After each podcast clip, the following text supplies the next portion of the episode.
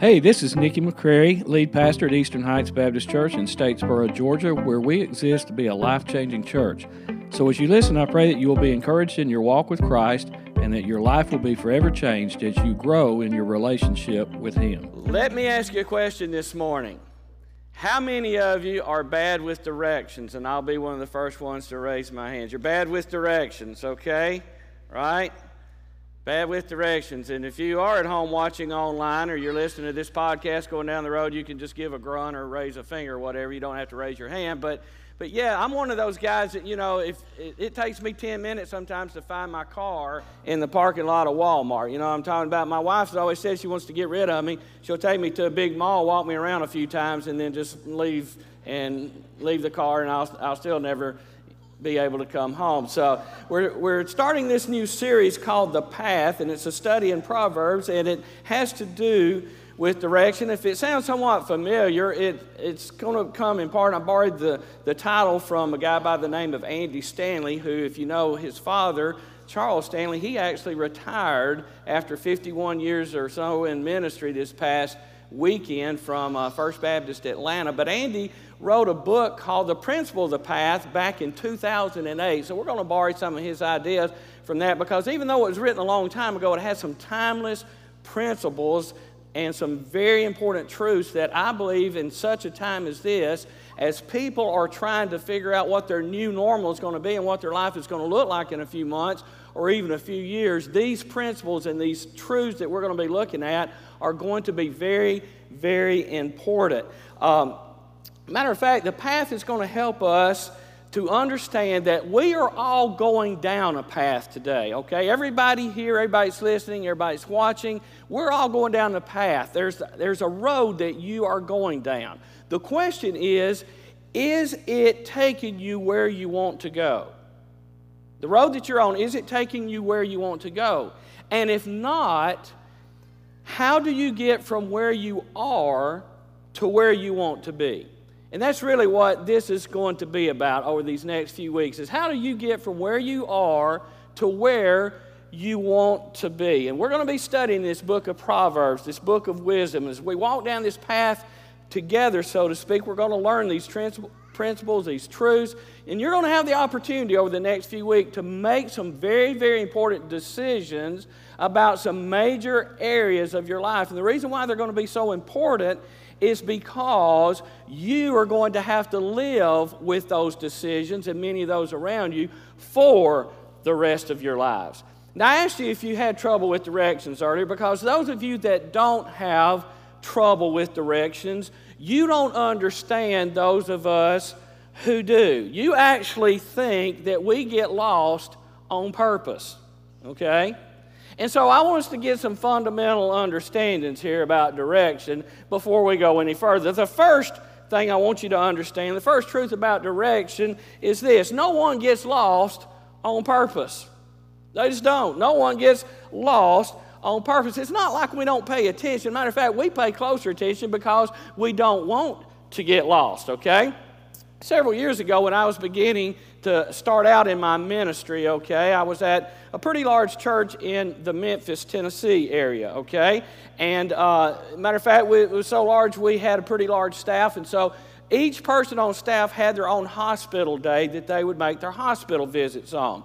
So if you wanted the pastor, the actual pastor, to visit you, you needed to make sure you were sick on Monday, okay? Because that's the day he visited the hospital. If you were sick on any other day and in the hospital, you got one of us underlings, okay?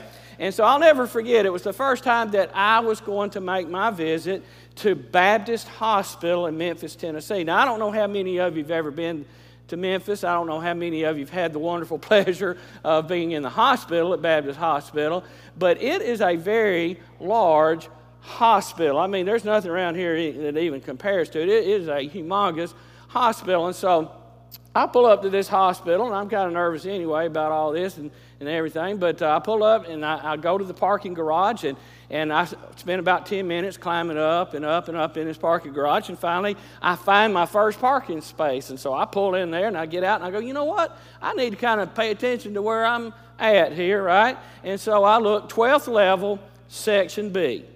Got it. 12th level, section B, no problem. We've got this thing. So get on the elevator, go down to the um, uh, guest information desk, uh, and walk up to the desk, find out who the patient is. Back then, they would tell you, you know, even if you just knew their nickname. Oh, yeah, Bubba, he's over there room 3000, whatever. You know, they don't tell you nothing now. You got to know their blood type and everything else to find them, okay, with all this HIPAA stuff. But anyway, they told me where they were. Well, then they proceeded to tell me you need to go down a couple of corridors, you need to take a right, and then you need to go down a couple more, go through the double door, swing left, go by the coat machine, and then get on the elevator. Come on, I mean, for real, I mean, if, if, it's that much, write it down. But no, didn't write it down. So I get into about a first couple of turns, and so I ask somebody else that has on an outfit, you know. They kind of are distinct in hospitals. You can kind of tell who's who, you know. And uh, so I said, hey, can you help me? And they help me. And then I had to ask three or four more people. Finally, I get to the room. I make the visit with the patient. We had prayer. Everything's good. I go leave. I, find, I follow the signs that say parking garage, right?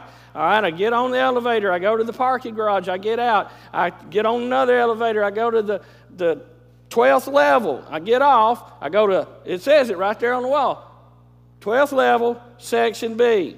I begin looking for my car. It is nowhere to be found. All right? I mean, I'm looking for 10 minutes. It's got to be here. I go back and look again. 12th level, section B, it's right there. I'm looking for my car everywhere. I mean, I'm, I'm starting to think at this point, I'm not lost. Somebody has stolen my car, okay? But then I keep looking, I keep looking, I'm going back and forth, and then I get this distinct feeling inside maybe I am lost here because I cannot find my car. So I head back toward the building part of it, and I find another one of those distinctly dressed people, and I say, Listen, I just want to make sure I've got this right. And I'm looking at the sign, it's right there in front of both of us. I'm on the 12th level, section B, right? And she said, Absolutely. But we have three parking garages. Which one did you park in? I go, What? And I knew it was going to be a bad day when the second garage I went to was not the right one either, okay? It took getting to three garage levels before I found my car. I knew nobody stole it. You know, it was a clunker, all right? But I was so proud to see it. I was excited. Can I just tell you something this morning? A very important truth. People don't get lost on purpose. I mean, mo- most people just like me, they really want to get to where they're trying to get to. But people don't get lost on purpose, but the road that you are on determines where you'll end up. You get that? The road that you're on will determine where you end up. I, if I'm in the wrong parking garage, I'm never going to get to my car. Well, there's a second truth I want you to understand today about direction is you don't know that you're lost when you're getting lost. Okay? You don't know you're lost when you're getting lost. Now, once again, I'm at a church in Tennessee. This is why I had to leave Tennessee and come to Georgia, okay? Uh, I, I, was at a church in Tennessee. Several of my youth had graduated and uh, were now freshmen at the University of Tennessee, all right? Go Rocky Top, right? And, and so they called me up the week of the Alabama Tennessee game. They said, Hey, man, would you like to come to the Alabama Tennessee game? And I said, Well, sure I would. They said, Well, I said, How much ticket going to cost? They said, Oh, it's free. It's in the student section at Tennessee. I said, Well, you know, free game, you know, it's all good. You know, I can handle this. And so I get up early that Saturday morning. I drive to Knoxville, Tennessee. I go to the main commons area of the campus because that was the easiest place to meet up with these guys, right? We meet at the commons area, but I don't have a parking decal on my car, all right? And so I know they're going to tow it, you know, on game day if you park in the wrong place.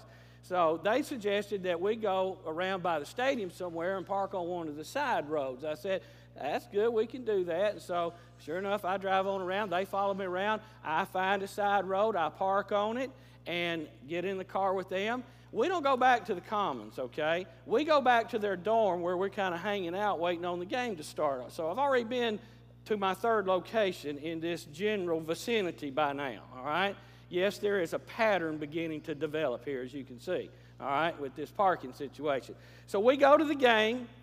I put up with all the stuff in the student section because we win, like usual, all right? Have to go with that. And, um, and so, because we won, all the guys don't want to be seen with me because I have my decor on. Okay? And I have much more decor on than I have on this morning. But I have on my decor. And uh, they said, you know what? Your car's about over, right over that way So when they pointed across the other side of the stadium, all the way across on the other side. They said, it's over there somewhere. I said, no problem. I'll find my car. I'm a big boy. So anyway, they head on. I head on. I am walking around looking for my car for over an hour. I've already been tried to been run over by several Tennessee fans. All right. I'm at the point now where I've had to take my shirt off and put it on reverse just so I don't get killed. All right. I literally am spending two hours trying to find my car. Okay. It's starting to get dark. I don't know this neighborhood, but it ain't looking good. All right, nothing looks familiar. Nothing, nothing looks like it did when we parked my car there. I cannot find my car, and, then I'm just about at the point where I'm realizing, hey, I think I might be lost. Okay? And then I'm at the point where I'm about ready to head back all the way across, way past the stadium to find the main campus and to find the dorm where those guys we started from to go to the stadium to the game, where they might be, and they might could tell me where I park my car. When I look down the road as I'm starting to walk back toward all of that, I look down the road and there's this long car sitting by itself on the side of the road. Because I mean, everybody else gone home three hours ago. And there my car was, and I was so happy to see it. But you don't know that you are lost when you're getting lost. I mean, there's not like that certain point in time where I could go and I could go, oh, you know what? You know what? Right here, I got lost. And so if I'll just back up 100 feet, I, I won't be lost anymore. I'll be found. All right? I wish it were that easy, but it's not that way. You don't know that you're lost when you're getting lost. By the time you realize you're lost, you've been lost for a long time. You really have no idea when it happened just that it was a long time before you knew it. So you don't get lost, you don't know that you're lost when you're getting lost, but whatever road that you are on determines where you'll end up. You see, I was on the wrong road the whole time I was looking for my car. That's why I didn't find it. And so, in this series called The Path, it's going to help us to understand that the path that you are on right now the, the current direction that you are going in your life will eventually lead you somewhere. And you're going, duh, I got up for that. But think about it. The direction you are currently going will eventually lead you somewhere. But here's the point I don't want you to miss. Far too often, the path that we are currently on ends up leading us somewhere that we didn't intend to go. And that's the problem. The path that we're currently on ends up leading us somewhere we didn't intend to go. You see, there is this super thin line between getting lost and being lost. Super thin. Between getting lost and being lost. I mean, no one intentionally ends up in financial ruin. No one intentionally ends up with a failed marriage. No one intentionally ends up with rebellious kids or growing up to hate your parents. No one intentionally ends up living a miserable life. But Andy's book and our own life uh, experiences teach us that the road that we are on determines where we end up. And it's so obvious when it comes to driving or when it comes to geography, isn't it? But life is a little bit difficult, right? It, I mean, for real, you, you take all your beach gear, all right? You take all your bathing suits and you get all your beach umbrellas and your beach toys and your little buckets and shovels and all that kind of stuff and your sunscreen and, and all that kind of stuff. And you pack it all up and you load it up in your car and you get out on the road and you head up I 95 North you are never going to get to Florida. Can I just tell you that? All right? The road that you're on determines where you end up. It doesn't matter if you're a teenager driving the first time or you're a grown adult that's very experienced at driving. You get on I 95 North, you're not going to end up in Florida. All right? It doesn't matter if you're a Baptist or a Catholic or something else. It doesn't matter if you prayed for traveling mercies before you left or whether you just got in a car and took off. Doesn't matter. It doesn't matter whether you're saved or whether you're not saved. You get on I 95 North, you're not going to end up in Florida. The road you're on determines where you'll end up. So, again, it's very clear in this area of our life, especially like directions and stuff. If you intended to go to Florida, but you ended up in New York or maybe even Canada, depending on when you realized you were headed in the wrong direction. See, there's this huge disconnect when it comes to the important areas of our life, and that's why this path that we're talking about is going to teach us a very important principle, and that is this your direction, not your intention, determines your destination. Let me say it again your direction, not your intention, determines your destination. That principle will apply to all areas of our life, not just your spiritual lives. It applies to your finances. Every single person in this room today, you are on some sort of financial path. It applies to marriage today. If you're married, you're on some kind of path with your marriage. It applies to dating. Whether you're just now beginning the dating scene, or maybe you were married for a long time and you're getting back into the dating scene and you're trying to figure out what to put on your profile, what to leave off, right? You're on some sort of path if you're dating. It's the same way when it comes to our profession or career. That's why they call it a career path, right? It's the same way when it comes to our health and our physical well being. Like it or not, you are on some sort of physical fitness path right now, today. And where you go to lunch has a lot to do with where that leads you, okay? And of course, the most important path that we could ever be on is our spiritual path, right? As a matter of fact, the Bible says in Matthew 7, verses 13 and 14, that there's two paths that a person in this world can take. It says you can enter God's kingdom only through the narrow gate. The highway or path to hell is broad, and its gate is wide for the many who choose that way, but the gateway to life is very narrow.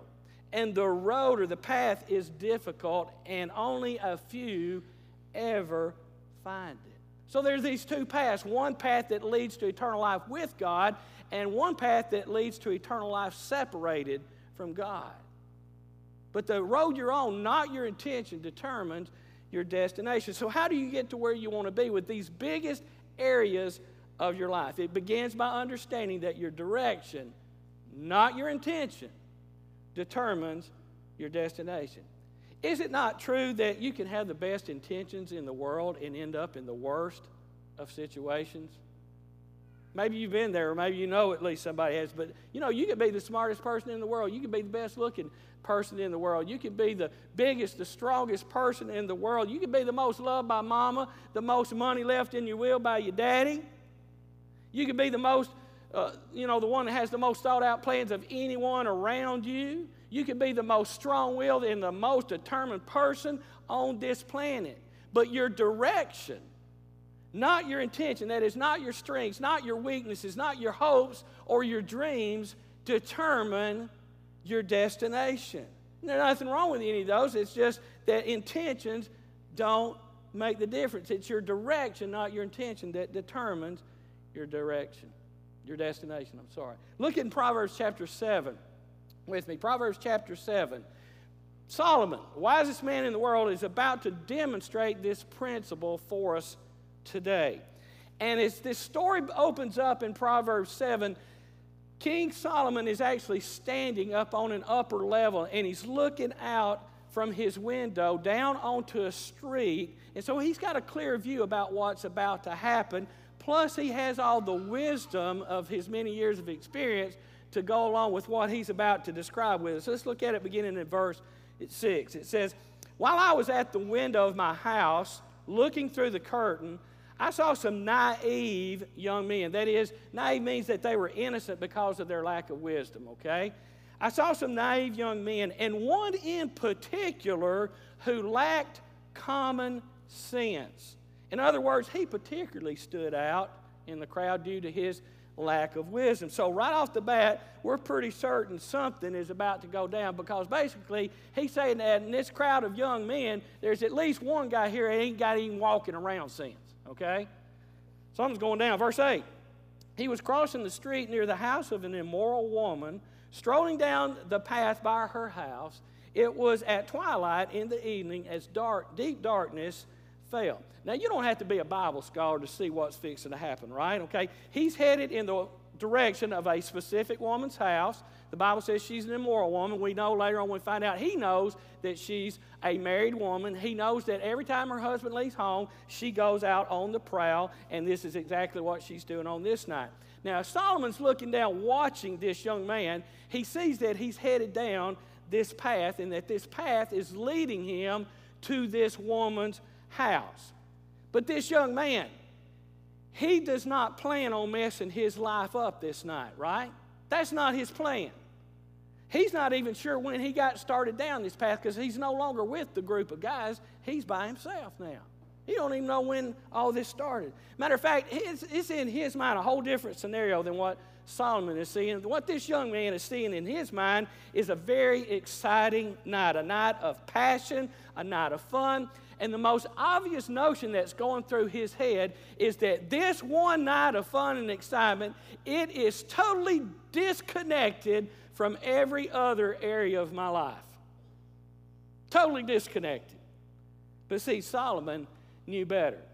He knew that this night was not an isolated event that would be disconnected from all other events, but that indeed this night was a step down a path.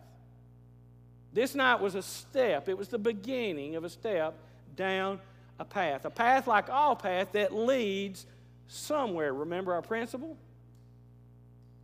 And so this particular path has a very predictable destination. You don't have to be the wisest person in the room to get that. You know, it's funny how we see it so clearly with other people's lives, but we are oblivious to it when it comes to our own sometimes, right? So our story continues, verse 10. The woman approached him, seductively dressed and sly of heart. She was the brash, rebellious type, never content to stay at home. She is often in the streets and markets, soliciting at every corner. She threw her arms around him and kissed him. And with a brazen look, she said, I've just made my peace offering and fulfilled my vows. You're the one I was looking for. I came out to find you, and here you are. So this guy's kind of young. Maybe he's a little timid, he's a little shy. She goes out and approaches him. And can I just remind you something my mom and daddy taught me early on? You know, if you're looking for trouble, you don't have to look very far, it will find you. And that's exactly what happened. The Bible says that she was dressed for the part. Can I just say and move on that what you wear matters? She was rebellious, never content to stay at home. Otherwise, this is not her first rodeo. I mean, every time her husband leaves town, she is out on the prowl looking for somebody to hook up with and have a good time with. And this guy, this young guy, he thinks he is the celebrity of the entire universe. He thinks this is the only one she's ever wanted. But King Solomon has watched many men walk down that path. He's seen many others go down this same path before. There's no social distancing signs around, so she puts the full embrace on him. I mean, she puts the full hug on him. And she lays a big kiss on him, the Bible says. And then it says that she looks at him and begins to speak to him with this brazen look on her face. And I go, I don't know what that means exactly. So I Googled it, all right? Brazen means that she looked at him without any shame at all. She had no care or concern for what the consequences for either one of them was. She just didn't care. Matter of fact, she goes on to tell of her life in a nutshell in the next few verses. They don't really mean much to us when she talks about peace offering and, and making these vows and stuff. But let me explain it to you. When she says, I have peace offerings that I've already made, what she is saying is, I have plenty of money. I don't do what I do every time my husband leaves town for money. I have plenty of money. I am just a rebellious woman who likes to go on the prowl. I like this lifestyle. That's what that meant. And then when she said that she had fulfilled her vows, she meant that she had gone to church that day. She got on her Jehovah thing and she had a clear conscience. She had done the church deal and she was ready to go out and fill up her sin bucket again. You know, just go church, empty it out, go out in the world, fill it up again, go church, empty it out, come back, fill it up again. You know, that's what's going on in her life. If this were a reality show, it'd be called The Real Housewives if I can't say this on television or at church. Okay? So I don't know what it'd be, but it wouldn't be pretty. Goes on, verse 16. She says to him, to this young guy, okay? Guys, close your ears. Young guys. The other guy's going, yeah. Verse 16, my bed is spread with beautiful blankets, with colored sheets of Egyptian linen. Otherwise, she ain't got on her everyday sheets. I've perfumed my bed with myrrh, aloes, and cinnamon. Come, let's drink our fill of love until morning. Let's enjoy each other's caresses. For my husband is not home, he's away on a long trip. He has taken a wallet full of money with him and won't return until later this month. I mean, you got to imagine what's going through this young guy's mind. This is going to be better than he thought it was. Not only is he going to have a mind blowing night, but he ain't got to worry about this guy coming home and catching them in the act of adultery. Because you remember what the punishment was back in this day and time for getting caught in adultery. Both the man and the woman caught would be stoned to death. But you know what? They're not thinking about that, are they? No, they're both thinking, their intentions are we're going to have the greatest night of our life. And at this event, this one night of fun and passion will be completely disconnected from every other area of my life. But again, Solomon knows better. Verse 21. So she seduced him with her pretty speech and enticed him with her flattery. He followed her at once, like an ox going to the slaughter. He was like a staggered deer caught in a trap, awaiting the arrow that would pierce its heart. He was like a bird flying into a snare, little knowing it would cost him his life. Solomon is saying this young kid is headed down a path. Now, he thinks it's a path that's to real life, you know, a life of fun and passion. But Solomon says, you know, you're, you're actually headed to the slaughter. You're fixing to get killed. You're fixing to be like a deer that gets caught in a trap and then just shot with arrows until it's dead. You're like this bird that's been lured in by food and then it's trapped and doesn't even know it is about to die. And then Solomon turns from speaking about this young man's path and the direction he's going down, and then he begins to speak to me and to you directly this morning. Look at it, verse 24. He says, So listen to me, my sons, and pay attention to my words. If you've gone to sleep, wake up. Don't let your hearts stray away toward her. Don't wander down her wayward path, for she has been the ruin of many. Many men have been her victims. Her house is the road to the grave, her bedroom is the den of death. Solomon's saying, Hey, man, wake up and smell the coffee today. Your intentions don't matter. Matter of fact, your intentions is what puts you on this path to start with. Don't go down this path. And here's the phrase he uses that we saw earlier. He said, Not just a few, but many have gone down this path. And it always leads to the same place. I've watched it before. Everybody goes down this path thinking it's going to lead them somewhere else, but it leads them to the same place every time, and that's to death and destruction. It's so clear to see from up above looking down, right? Just another young fool who chose a path that in the end would take him somewhere that he didn't plan to go and somewhere that he didn't want to go. There's this huge disconnect. So stay with me here. We're, we're about to wind this thing up for this morning. But th- this huge disconnect, we've got to pay attention to it because this is where it affects us today. See, this young man wanted to have a rich and fulfilling relationship, right? But he chose a path that ultimately destroyed all of his relationships. You see the disconnect? This young man yearned for something that he thought would be good, but he chose a path that ended up being something very bad. This young man who was striving for his independence actually chose a path that cost him all of his independence. There's this huge disconnect. And I think we'd be foolish if we were here today to think that there's not some kind of disconnect in our own life because wouldn't we all agree that we all have this propensity or this leaning toward going down the wrong path, don't we? We all have the propensity for choosing paths that lead us to places that we don't want to go.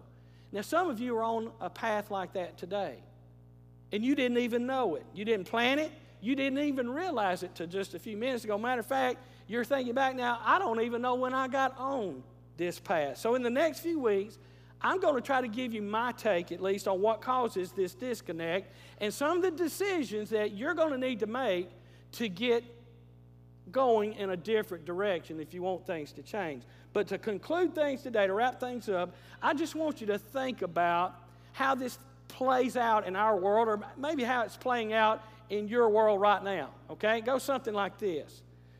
Maybe you're a single woman, you say, you know, I want to meet and one day eventually marry a great Christian guy who's really got his act together. But then while you're dating, you actually go out on dates with every single guy that asks you out, no matter what they believe or how they act. A single woman says, or a married woman says, You know, I want to have a great relationship with my husband. But then all she does is focuses 100% of her attention on the kids. A husband says, You know, I want my kids to respect me when they grow up, but then he flirts with every woman around other than their mom. How does this play out? A young Christian says, You know, I want to develop a long and lasting, deep, intimate relationship with Jesus. But every morning they get up and they spend an hour on Instagram and Snapchat and whatever, and then they rush out to get to work. And they never open the Word of God. A working man says, I want to grow old and invest the latter years of my life with my grandchildren, but then they neglect their health. Or some guy, you know, he, he's wants to get thin. He wants to get in better shape, but every time he goes through the drive through and they ask him small, medium, large, he says, supersize it. Disconnect. A couple says, you know, we'd like our children to develop a personal relationship with God. And not only that, we'd like for them to have friends that do that same kind of same thing. But then every weekend, they spend away from church out at a ball field or the beach. Disconnect. Huge. Newlyweds determine they want to be financially secure by the time they reach their parents' age, but then they live a lifestyle that's based and built on nothing but thousands and thousands and thousands of dollars of debt that they can't afford. A high school freshman intends to play college sports and graduate with a GPA that allow them to choose the school that they want to go do that with, but then they never spend any time during the high school years studying to pass the test. I mean, the list could go on and on. And you know, the, this list that I've given actually represents a lot of legitimate goals, right? I mean, a lot, lot of those things we really want. And oftentimes we have good intentions on reaching them. But like that naive young man in Solomon's story, the paths that are chosen eventually take people to a destination that was entirely different from what they intended. There's a huge disconnect because your direction, not your intentions, lead you to your destination. So I want to challenge you to do two things this week. Number one, I want you to read a chapter a day in the book of Proverbs. Remember, just go by whatever day it is. Today's 27, read Proverbs 27. Tomorrow, read 28. When you get to day 30, you're going to have to read two of them, right? Second of all, I want to encourage you to find a small group to get in so that you can start to talk about this with people. Many of our groups have started back. Many of them are coming back on campus. Some of them are meeting in homes. Get in a small group where you can talk about this and have someone to hold you accountable. And as you do that, I want you to ask yourself three questions this week, okay? Here they are. I know you're getting ready to write them down, right? Because you, you've got such a, a great memory, right? Listen, a short pencil is better than a long memory. Don't ever forget that, all right? Write these down. Where are the disconnects in your life? Where are they? I gave you a bunch of them. Maybe some of them fit you. But where are your disconnects in your own life? Is what you desire in your heart and what you are doing with your life actually connected? That is, do I really want to go where God wants me to go? And then the last one are your intentions in line with your, your direction? That is, is the path that you're going down right now, is it going to take you where you want to end up? If not, how do you get from where you are to where you want to be? Let's pray. God, we are so grateful today for your wisdom and this principle that we have talked about today because there is no doubt about it whatsoever that the direction that we're heading in our life right now is determining where we're going to end up. It's going to determine our destination. And so, Father, we pray today that we would be honest enough to look into our life and to ask ourselves these important, important questions. God, because none of us plan on getting lost, none of us even realize when we are getting lost, but many of us find ourselves today listening to this message going, you know what? There's a lot in my life where I'm pretty lost. Some of you today may say that you're lost spiritually. You don't know Jesus. You don't know God. Maybe you've been listening, you've been trying to check things out. Can I just invite you this morning to say a prayer and ask Jesus to forgive you of your sins, to come into your heart and to save you? That's how simple it is. That begins your walk down a path with a relationship with God. I invite you to start walking that road today. Others, You've already asked Christ into your heart, but there's areas of your life where you've chosen your own direction rather than to seek what God wanted you to do. And you realize that today. You don't know where you got off track. And listen, it's okay. Don't worry about where you got off. Just try to figure out where you get back on. And right here's where you get back on. You say, God, help me to get back on the path that you want for my life. I want to go where you want me to go. I want to end up where you want me to end up. So, God, I commit my life 100% to you today. Make that your prayer. Would you do that? So, Father, that is our prayer today. That we would be exactly where you would have us to be in the center of your will, following your desires, going the direction in our life you want us to go, so that we'll end up where you want us to be. And we ask it in the name of Jesus. And all God's people together said, we hope you were encouraged by this message today. If you would like more details on our church, please visit us at ehbcstatesboro.org.